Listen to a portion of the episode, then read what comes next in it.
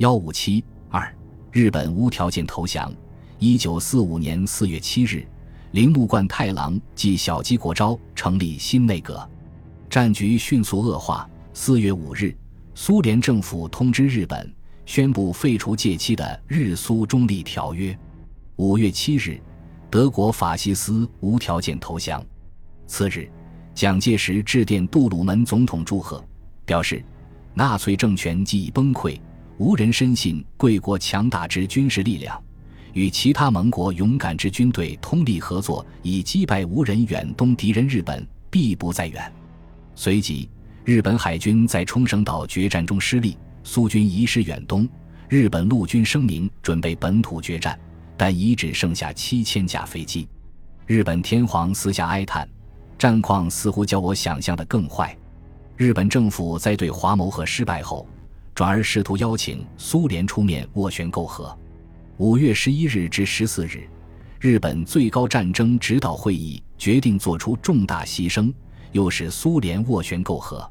其主要内容是：一、防止苏联参战。目前日本正以全部国力与英美交战，此时如苏联参战，帝国将被置于死地。因此，无论对英美战争出现如何状态。帝国必须竭力防止苏联参战。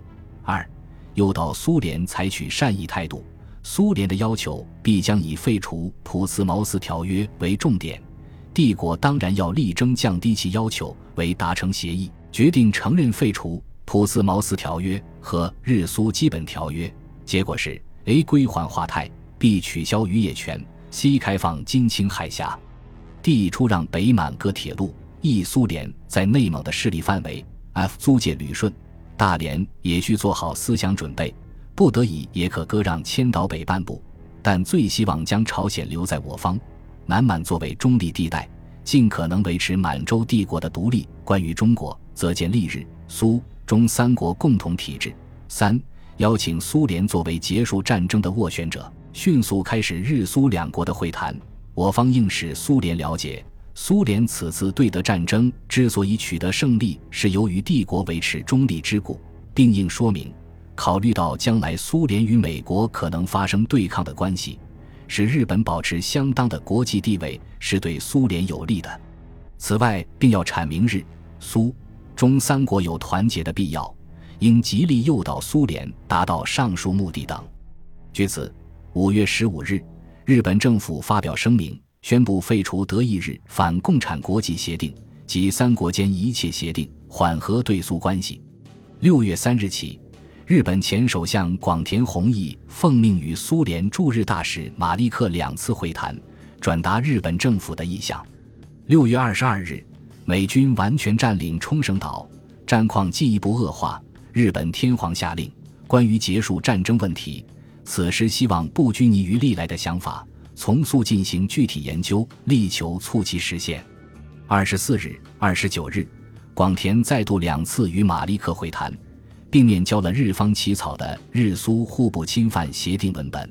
马利克答应向政府报告，但随后便避不见面。七月七日，天皇召见首相，催促派遣特使赴苏。十二日，近卫公爵奉派为遣苏特使。准备携带天皇亲笔信前往苏联，日本外相与马利克交涉，希望苏联同意其入境。十三日，日本驻苏大使佐藤尚武奉命将日本外相的电报内容转告苏联副外交人民委员。十八日，苏方答复：鉴于近卫特使的使命不明确，不能回答诺否。十九日，佐藤将此结果报告外相东乡，并劝告东乡说。日本将不得不明确地阐明自己的意图，同时也不得不接受无条件投降。二十一日，日本政府针对苏联的答复，在电佐藤大使批示说，近卫使团是为了请求苏联斡旋以结束战争，并明确表示日本很希望奉行一项在战争中和战后都与苏联实行合作的政策，同时宣布我们在任何情况下都不能接受无条件投降。但只要不是以彻底投降为代价，日本是要和平的。一级近卫将要求苏联政府为日本争取到他们可能争取到的最好的条件，而日本政府则准备为此付出相当高的代价。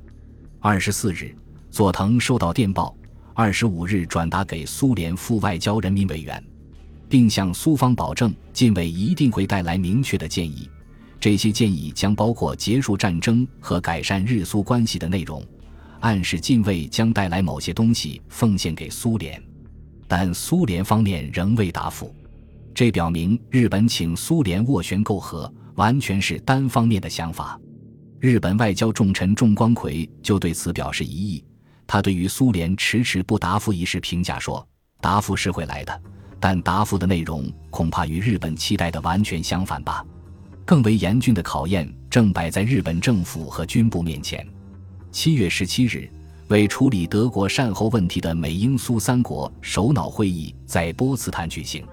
其实，美国在新墨西哥的原子弹爆炸试验已获成功。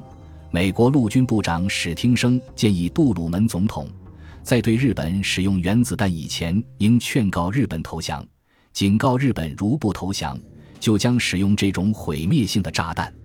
七月二十六日，美英中三国发表敦促日本立即无条件投降的波茨坦公告，其主要内容是：一、日本政府立即宣布所有日本武装部队无条件投降；二、开罗宣言之条件必将实现。日本之主权必将限于本州、北海道、九州四国及无人所决定其他小岛之内。三、日本领土经盟国之指定，必须占领。四、欺骗及错误领导日本人民，使其妄欲征服世界之威权及势力，必须永久剔除。等等。该公告给了日本政府一次结束战争的机会，也断绝了日本有条件议和之路。日本统治集团内部发生激烈争吵。七月二十八日，日本首相铃木发表谈话称，该宣言只是开罗宣言的翻版，政府并未予以重视，只有置之不理。我们坚决完成战争，表明了日本拒绝接受波茨坦公告的态度，仍寄希望于苏联的斡旋。七月三十日，佐藤拜会苏联外交部，声称要日本无条件投降是办不到的，但是。假如日本的体面和生存能得到保证，日本准备以重大妥协的条件结束战争。日本准备为苏联调停付出高代价，但苏联方面答复，由于斯大林和莫洛托夫都在柏林，无法答复。日本的顽固态度给日本人民再次造成灾难性的打击。八月六日，美国在广岛扔下第一颗原子弹，其巨大的杀伤力。使日本朝野极为震惊。同日，杜鲁门总统发表谈话，宣布无人现已开始使用此具有可怕威力之炸弹攻击日本，是将完全击毁日本之作战能力。日本不投降，则自召回灭矣。随即，美国陆军部长史汀生宣布，不久有一种改良之原子弹出现，其效力且将数倍于目前之新武器，进一步给日本施加压力。八月八日，莫洛托夫应约会见佐藤，送交了苏联对日进入战争状态宣言书。内称，日本拒绝波茨坦公告，使日本要求苏联调解远东战争的建议失去了一切根据。苏联决定参加反对日本侵略的战争，这样使战争结束的时间更加接近，减少牺牲者的数目，并加速一般和平的最早恢复。苏军对日作战十天。歼灭关东军、伪满军和伪蒙军约七十万人，其中八点三万人被击毙，六十点九万人被俘，苏军伤亡三点二万人。这是日本请苏联斡旋媾和的最后希望破灭。八月九日，日本最高战争指导会议讨论核战问题，军部坚持需在四条件下接受波茨坦公告：一、维持天皇制。二敌人既不在本土登陆，也不得占领。三在海外各地日军的撤退由日本自主的实行。四战犯之裁判处罚由日本自行办理。外务省则主张只保留第一个条件。正当两种意见争执之时，美军又在长崎扔下第二颗原子弹。八月十日。日本政府将在坚持天皇制条件下接受波茨坦公告的照会，通过驻瑞士和瑞典公使转达美英苏中四国。十一日，美国国务卿贝尔纳斯代表盟国答复日方，主要内容是：日本天皇及日本政府统治国家的权力必须听从盟军最高统帅之命令。日本政府之最后形式将依日本人民表示之意愿确定之。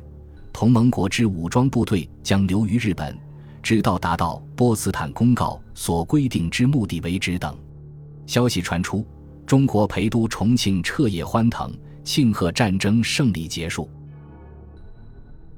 本集播放完毕，感谢您的收听，喜欢请订阅加关注，主页有更多精彩内容。